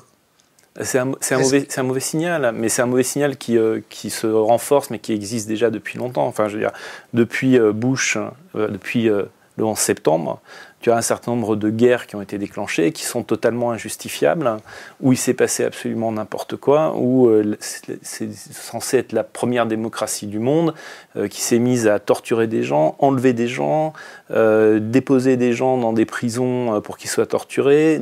En, en, Europe En Europe. En Europe. et dans des pays.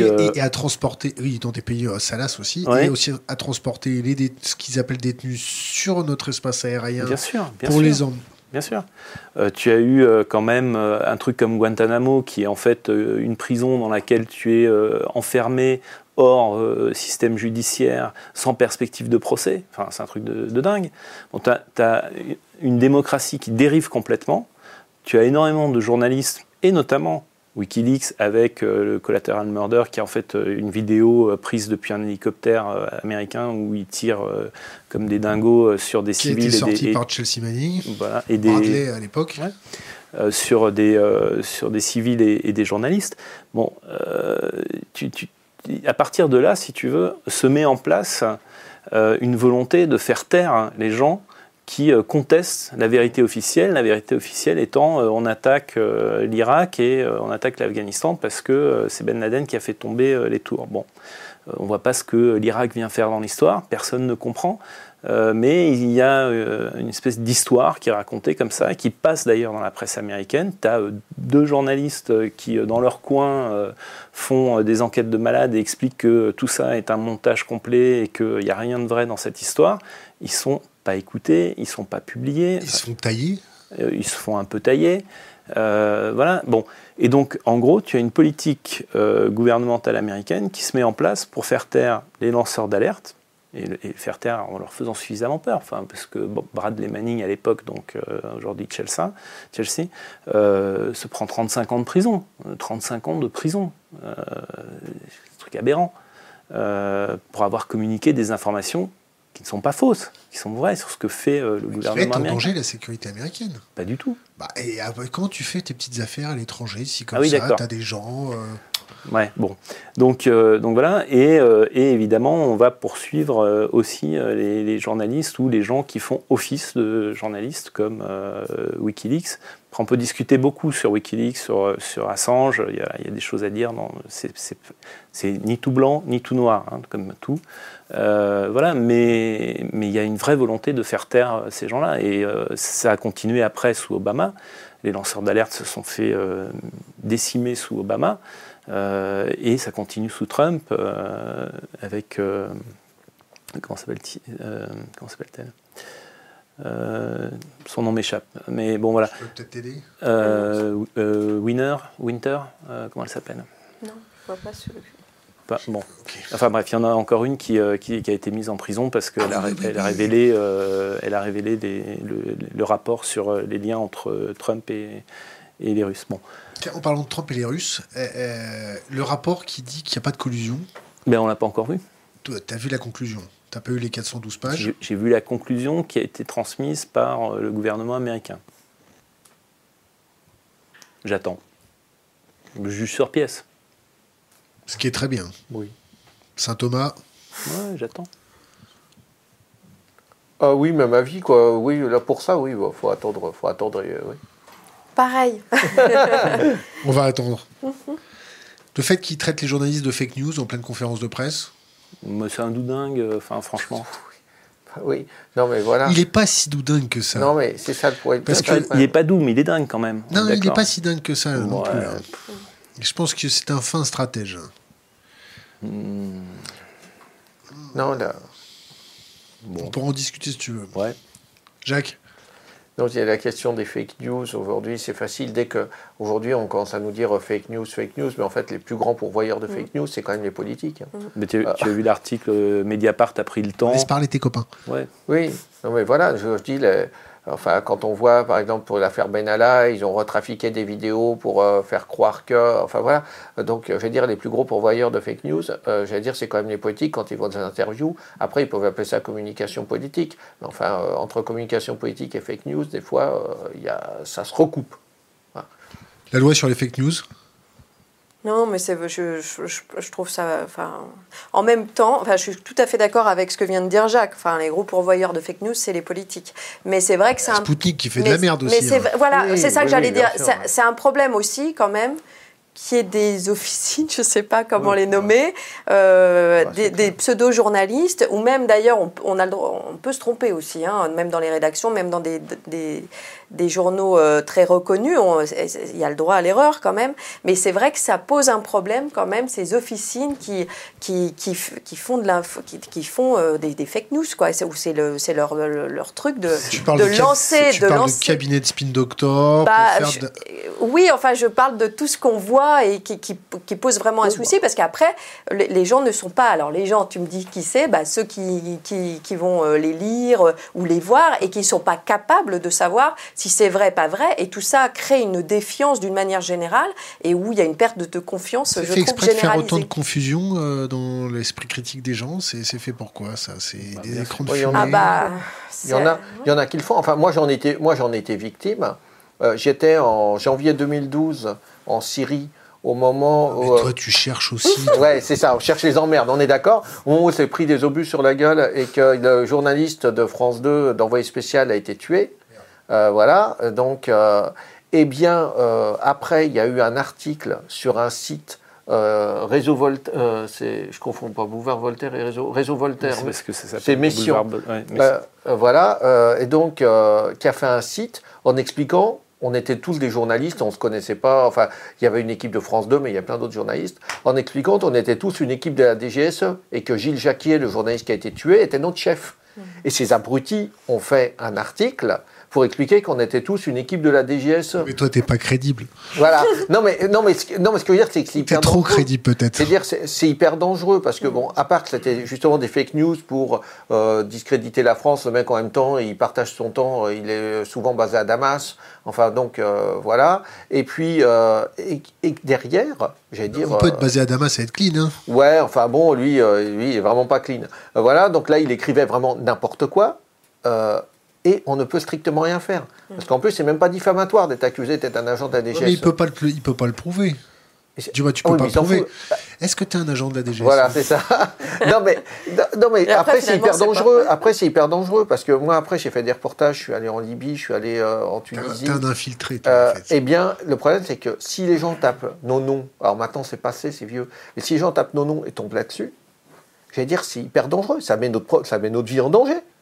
Euh, et c'est ça qui est, c'est ça que des fois les C'est fake pour ça news, qu'ils ils t'ont viré de la DGSE compte. Voilà, c'est ça. T'avais grillé ta légende Voilà, non mais euh, c'est- j'allais dire, c'est- non mais ils se rendent pas compte que ces abrutis, c'est c'est quand même très dangereux pour les gens d'écrire des, des choses comme ça. Qu'est-ce qui Tu as lu son article? Qu'est-ce qui lui a donné cette intime conviction que C'est- tu... Il n'y a pas d'intime conviction, c'était, euh, il faisait de la propagande. Parce qu'en fait, euh, la question, euh, il faisait vraiment de la propagande pro-Bachar, parce qu'en fait, on ne sait toujours pas qui est à l'origine des tirs.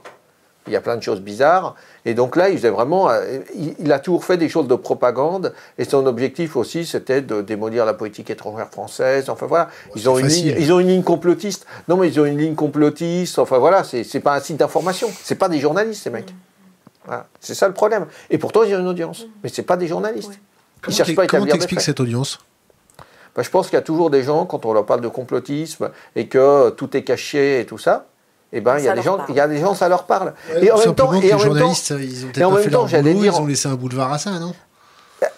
Oui et non, et parce qu'en même temps, j'allais dire, quand nous on dit qu'il y a des choses cachées qu'on révèle dans le journalisme d'investigation, nous on le fait sur des pièces. C'est ça des journalistes, c'est qu'on le fait pas sur des, des euh, on le fait parce que on a des documents ou des, euh, des témoignages sérieux qui prouvent des faits.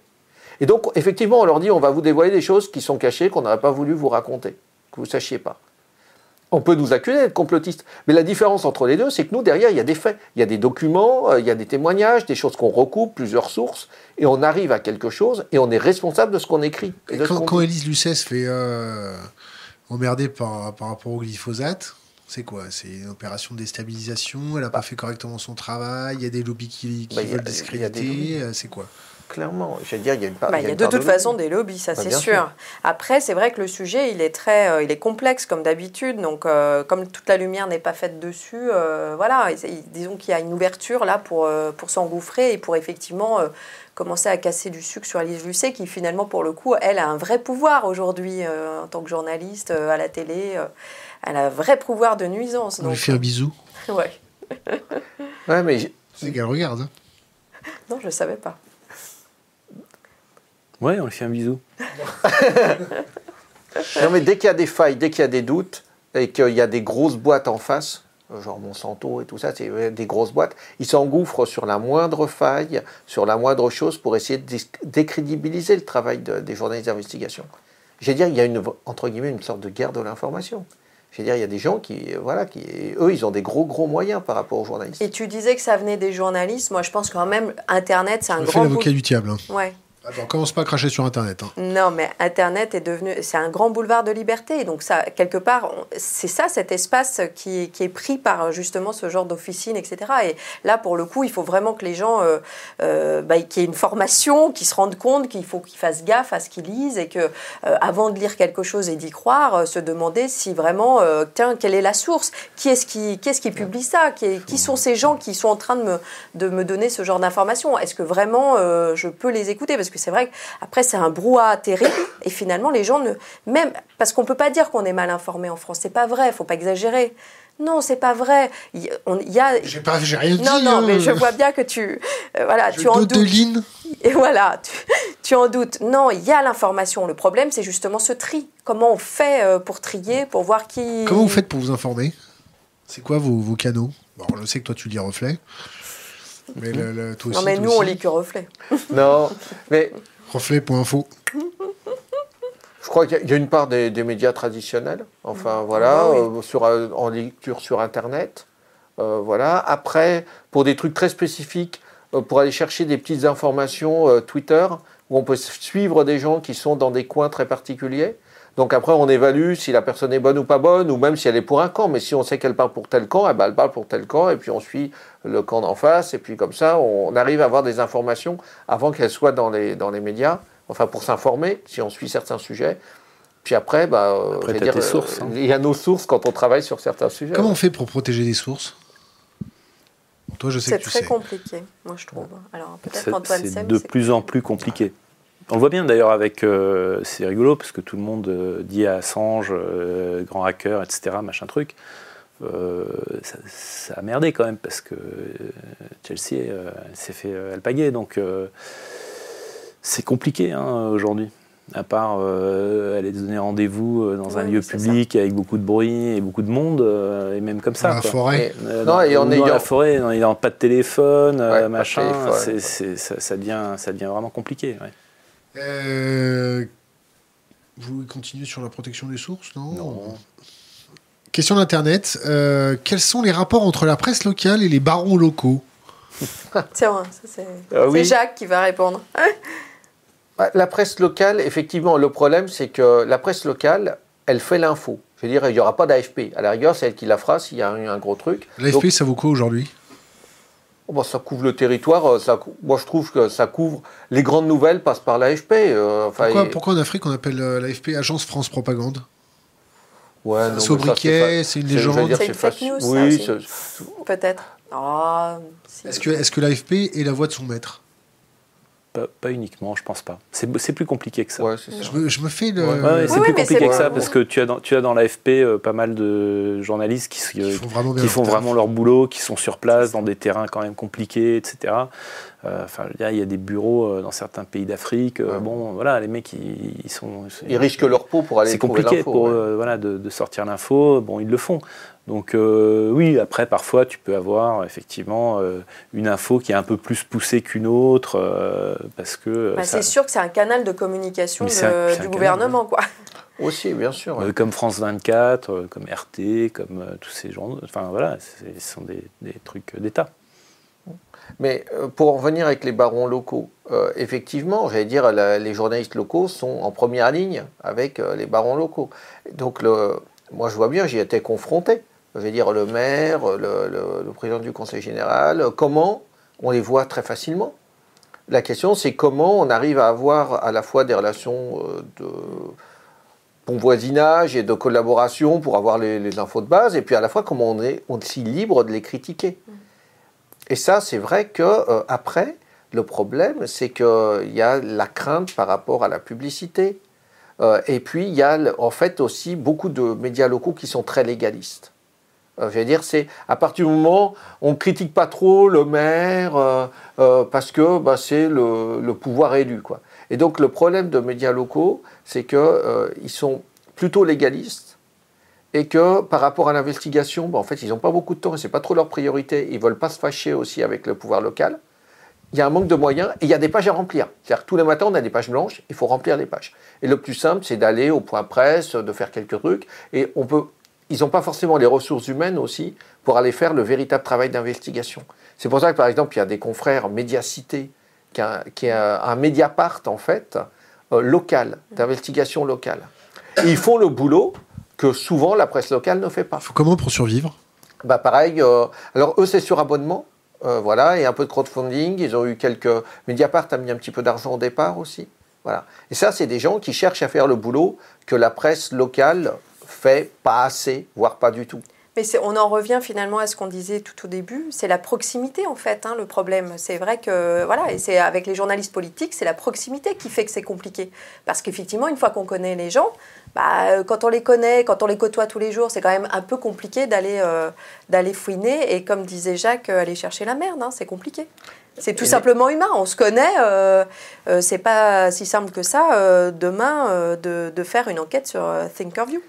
Et les- une enquête sur nous Bah si, on a eu euh, la copine de ta copine qui est venue euh, chez nous. Là. Oui, mais il était plutôt, euh, il était plutôt, il était plutôt sympa l'article. Bah, je sais pas si c'était sympa, c'était factuel.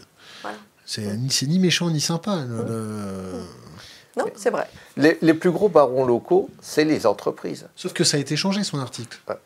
Ça a été changé par la direction du Monde, 48 heures après ou 24 heures après la publication papier. Ils ont rajouté trois phrases pour nous, nous éclabousser la tête. Euh, la faire tirer sa signature parce qu'ils ne lui avaient pas demandé. Ils avaient laissé sa signature alors que le papier a été changé. Et sur les deux trois choses qui t'avaient, qui, Elle n'était pas d'accord euh, parce qu'elle avait fait une enquête de terrain, qu'elle avait rencontré les gens, que ça avait mis du temps, qu'elle connaissait le bordel et qu'elle n'était pas d'accord. Mhm. Mais bon, on aura notre vengeance, t'inquiète pas. t'inquiète pas. Ça prendra le temps que ça prendra, mais t'inquiète pas. Ça va bien se passer. Euh, euh, autre question Internet, comment vous vous êtes rencontrés? Euh, c'était. Bah, par le euh, collectif, par en le fait, co- Euh, en fait, moi, je fais partie des, je fais partie des fondateurs du collectif Extramuros.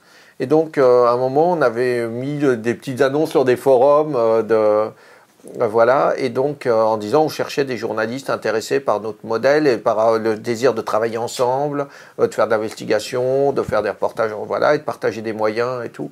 Et c'est comme ça que Stéphanie nous a contactés. Et Antoine, je sais même plus comment on s'est connus. Moi, je suis venu par un ami commun, enfin, qui était Ah dans oui. le collectif, par Guillaume, voilà. Ok. Euh, euh, Qu'est-ce qui vous rapproche dans votre, euh, dans votre approche du métier? Qu'est-ce qui vous rapproche dans votre approche du métier? Non, non, mais pour le coup, c'est vraiment d'aller essayer de, de faire de l'investigation, c'est-à-dire enquêter, ne pas sortir ne pas, la vraie info. Quoi. Voilà, faut sortir la vraie info. Parce que sinon, on est, je pense qu'on est, euh, voilà, on est, on est quand même relativement différents. On traite pas les mêmes sujets, euh, mais c'est cette envie d'aller plus loin, quoi, de pas s'en tenir à, à ce qu'on nous raconte. Donc je rebondis sur ce que tu viens de Mm. nous dire. Quelles sont vos spécificités à chacun? Euh, moi, je fais euh, finalement quand même pas mal de sécurité routière euh, en dehors de l'investigation. Et sur l'investigation, c'est vraiment l'argent public, les marchés publics qui m'intéressent. Moi, j'ai pas mal travaillé sur les questions de terrorisme, de défense, euh, voilà, et puis euh, la corruption, puisque j'ai fait un bouquin, Le Tour de France de la corruption. Donc, c'est un peu mes spécificités. Mais écoute, euh, mes spécialités, euh, je crois que c'est un peu euh, tout ce qui est euh, technique lié à la surveillance de masse, euh, à l'insécurité informatique, euh, ces choses-là. Et après, effectivement, j'ai pas mal bossé, notamment avec Jacques, sur les questions de terrorisme. euh, voilà. Que pensez-vous, alors toujours en question internet, que pensez-vous des journalistes d'opinion par rapport au journalisme d'investigation, par exemple? Je crois qu'on a un peu répondu, non? Ouais. Alors quel est le phénomène le plus présent dans les journaux? La censure ou l'autocensure? L'autocensure. Ah oui, Mmh, c'est l'autocensure. ouais. Mmh. Clairement, la censure, elle est très rare. Quoi, connue, euh, bon, voilà, elle est, elle est quand Elle même n'est pas très rare. déguisée un petit peu? Non, je pense qu'il y a beaucoup d'autocensure et que c'est surtout l'autocensure que, que les journalistes disent ah bah tiens si je plais pas puis il y a tel actionnaire ou il y a tel- le patron il est proche d'un tel et tout ça alors que des fois il a rien demandé et euh, Finalement, il n'y a qu'un exemple là de nous trois. euh, Là, le- le- l'exemple du point. Enfin, euh, voilà, depuis les années. Après, on- tu as, des exemples. euh, Cyril Hanouna qui fait retirer un paplard. Non, mais bien Bah sûr. Non, mais... ouais. Oui, mais franchement, nous, en l'occurrence, c'est vraiment à la marge. C'est arrivé là de l'histoire que Jacques Bah, a racontée point, sur là. le point. Voilà. Point. Ouais, moi, c'était pas de la censure, mais c'est une conséquence. C'était euh, quand je travaillais à la GFI, euh, euh, Visa, les cartes bancaires, c'est une association. Enfin, à l'époque, c'était une association de banques, euh, invitait euh, la presse pour un route annuel euh, tous les ans. Une première année, j'y vais. On mange bien? Ah, on mange super bien, on est super bien logé. Ça se passait dans un pays étranger, donc t'as un petit voyage, tout ça, t'es Les logé. chambres sont garnies ou pas? Non, T'as pas de petits Non, de fraises rien? Ah. Et, euh, mais tu es très bien logé et tu voyages très très bien. Et euh, donc on, on fait une première année, euh, truc super intéressant, vraiment des conférences passionnantes, ils font venir des gens super. Deuxième année, je me dis c'était bien la première année, j'avais fait pas mal d'articles pour dire que c'était bien. Deuxième année, je me dis bon bah je- il me réinvite, j'y retourne. Euh, et il se passe rien, aucune conférence intéressante, c'était le vide sidéral. Quand je suis rentré, en fait, j'avais une enquête en cours sur les moyens de sécurisation des paiements sur Internet à l'époque. euh, c'était tellement vieux, SSL, tout ça, c'était pas voilà. Euh, donc il y avait un projet qui s'appelait SET et, euh, et je titre euh, En attendant SET et j'explique que ça marchera jamais. Mais vraiment, je dis ça, ça jamais ça va marcher. Et t'as pas été invité? Alors, un, j'ai pas été réinvité, et pendant six mois, plus personne du journal ne pouvait avoir quelqu'un chez Visa. Pas que moi, plus personne. Ils répondaient plus. Non, on on vous parle plus. Bon, après, au bout d'un moment, ils se sont rendus compte que quand même, ils avaient besoin de faire passer des messages parce que le journal était tellement euh, spécialisé et tellement à destination des financiers, etc. Ils se sont dit, on peut pas se couper complètement. euh, voilà. Si ton patron de l'époque euh, revenait au bout de trois semaines en disant écoute, euh, très cher, on a dégagé ce vilain petit canard qui a écrit en Non, attente. je pense que ça ça, ça aurait pas ça aurait pas calmé les esprits. C'était vraiment c'était enfin sur ce cas en particulier, c'était très emmerdant pour Visa, c'était très emmerdant pour les banques ce papier parce qu'ils misaient énormément là-dessus et tu avais par exemple en France, tu avais deux top managers de chaque banque qui étaient euh, grassement payés pour travailler à 100% sur ce projet-là. L'idée, c'était de faire euh, un système de sécurisation des paiements sur Internet qui reposait sur la carte bancaire. C'était très compliqué, il y a beaucoup de crypto et de machin. Euh, Dire que ça n'allait jamais marcher, c'était mettre en cause en fait tout ce qu'ils avaient fait jusque-là. Ils n'étaient pas contents du tout. Bon, j'ai encore euh, une tripotée de questions, Allez, donc je vais vous en envoyer une salve et puis euh, on va passer à autre chose. Est-ce que vous avez travaillé sur les données de Wikileaks Première, est-ce qu'il vous est arrivé d'avoir peur pour votre sécurité dans l'une ou plusieurs de vos enquêtes? Euh. Comment on sort de cette situation de possession des journaux par les milliardaires? Ça, c'est quelque chose qui revient souvent, ça. hein. Est-ce que vous cherchez des profils particuliers pour vos projets? Allez hop, vous en choisissez une chacun. Et vous... Alors Wikileaks. Euh, c'est marrant parce que j'ai préparé un papier pour euh, Reflet pour euh, écrire sur cette histoire de, l'arrestation d'Assange. Et donc je me suis replongé un peu dans les trucs que j'avais écrits il y a très longtemps. Et je me suis rendu compte que j'avais écrit des trucs pour dire que, à l'époque, que Wikileaks s'embourgeoisait. C'était un, de mes papiers sur mon ancien site avant 2011. Donc. Au début, ils ont balancé euh, toutes les infos comme ça en vrac et euh, débrouillez-vous, euh, fouillez, cherchez, essayez d'en tirer quelque chose. Et puis après, sans doute sous la pression d'Assange, il y a eu une espèce de. Il s'est rendu compte du pouvoir qu'il avait vis-à-vis -vis de la presse et il a imposé en fait de donner les infos ou une partie des infos à euh, un certain nombre de journaux choisis ou de télé choisis par, euh, par Wikileaks.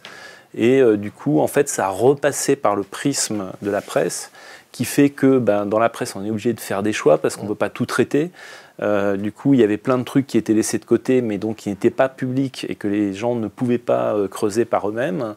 Donc euh, voilà, les cable gates, j'avais regardé au début, en gros, au bout de quelques jours, tu avais 200 câbles qui avaient été publiés sur, sur des milliers. Quoi. Donc c'était vraiment naze comme, comme pas démarche. disclose. Bah non, c'est pas full disclosure. Quoi. Donc, donc à partir de ce moment où ils ont choisi de travailler avec certains journaux choisis, eh bien, ben, non, il n'était pas possible de travailler sur les documents de Wikileaks. Next. Alors, les milliardaires, euh, oui, je pense effectivement c'est un vrai problème. Quand il y a des milliardaires qui euh, sont propriétaires de journaux, il y a un problème de conflit d'intérêts.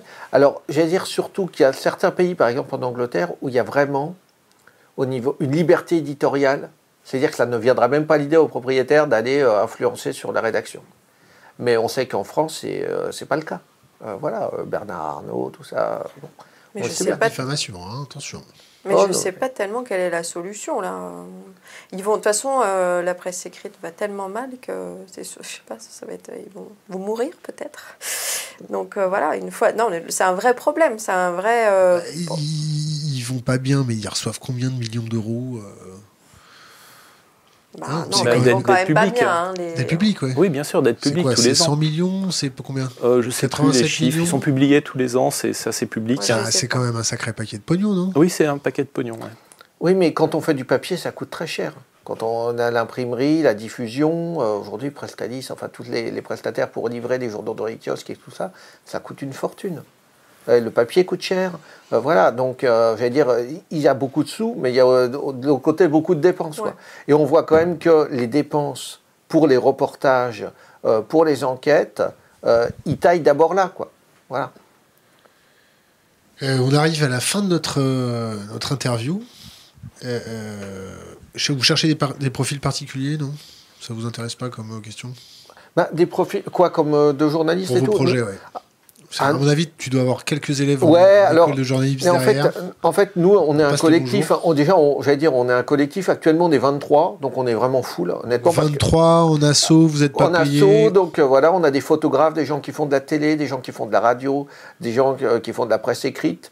Euh, voilà. par contre, s'il y a des journalistes qui veulent nous contacter, des jeunes ou des gens qui ont envie de fonder des collectifs, nous, on reçoit euh, souvent des jeunes, ou moins jeunes d'ailleurs, qui disent bah, Nous, on aimerait bien fonder un collectif, est-ce que vous pouvez nous parler de notre expérience, de votre expérience et tout ça? Et donc, ça, on est tout à fait open pour partager, parce que je pense que c'est l'avenir. C'est quoi le lien pour donner du pognon pour votre euh, doc? Alors, le lien, donc, c'est sur Loasso, et donc il y a un lien court qui est bit.ly slash reflet au pluriel TV. Et pense que ce sera mis en ligne. On tape Eloasso et reflet avec un S et on tombe dessus. D'accord. c'est déjà en ligne chez nous. Et, la dernière question, euh, qui n'est pas une question, c'est laisser un conseil pour les jeunes générations. Hmm. Et puis, euh, comme vous êtes trois, vous avez conseillé à chacun un livre. donc, un conseil pour les jeunes générations ah et non, un moi, livre. Sais rien. Je on va pas commencer par toi. Non. Je sais pas quel serait Antoine, tu es rompu à cet exercice. Montre le chemin à tes petits copains. Euh, un livre. Hein, euh, Croise pas les bras. Un livre, je dirais le Littératron. Voilà. Euh, de qui L'Escarpite, je crois. Euh, qui est un bouquin passionnant sur le le bullshit en fait que peuvent générer euh, les sources justement et voilà comment euh, embobiner les gens avec euh, un générateur de, de bullshit. Un conseil pour les jeunes générations Euh, réfléchissez. C'est facile. hein. Bah oui, non, parce que c'est un métier qui devient quand même euh, difficile, euh, qui, est, euh, qui est fatigant, qui rapporte très peu. euh, c'est vraiment, euh, tu l'as dit, c'est un sacerdoce, quoi. Donc euh, voilà, c'est parce que tu as une vraie. euh, euh, je pense que tu fais ça parce que tu as une vraie vocation, quoi. Voilà. Donc on profite aussi pour dire, euh, nous aussi, on a un Tipeee, on est 100% Bah oui. indépendant, financé par notre communauté. Et voilà. Jacques, un bouquin, un conseil pour les jeunes générations Euh, un bouquin, euh, Le Lambeau, de, euh, je crois que c'est Philippe Lançon, le journaliste du Canard, qui s'est pris une balle de Kalachnikov au visage et qui raconte tout son chemin de reconstruction. Voilà, je trouve que ça fait, ça fait réfléchir. Enfin, ça, c'est un livre vraiment touchant. voilà, donc je pense qu'il est intéressant à lire.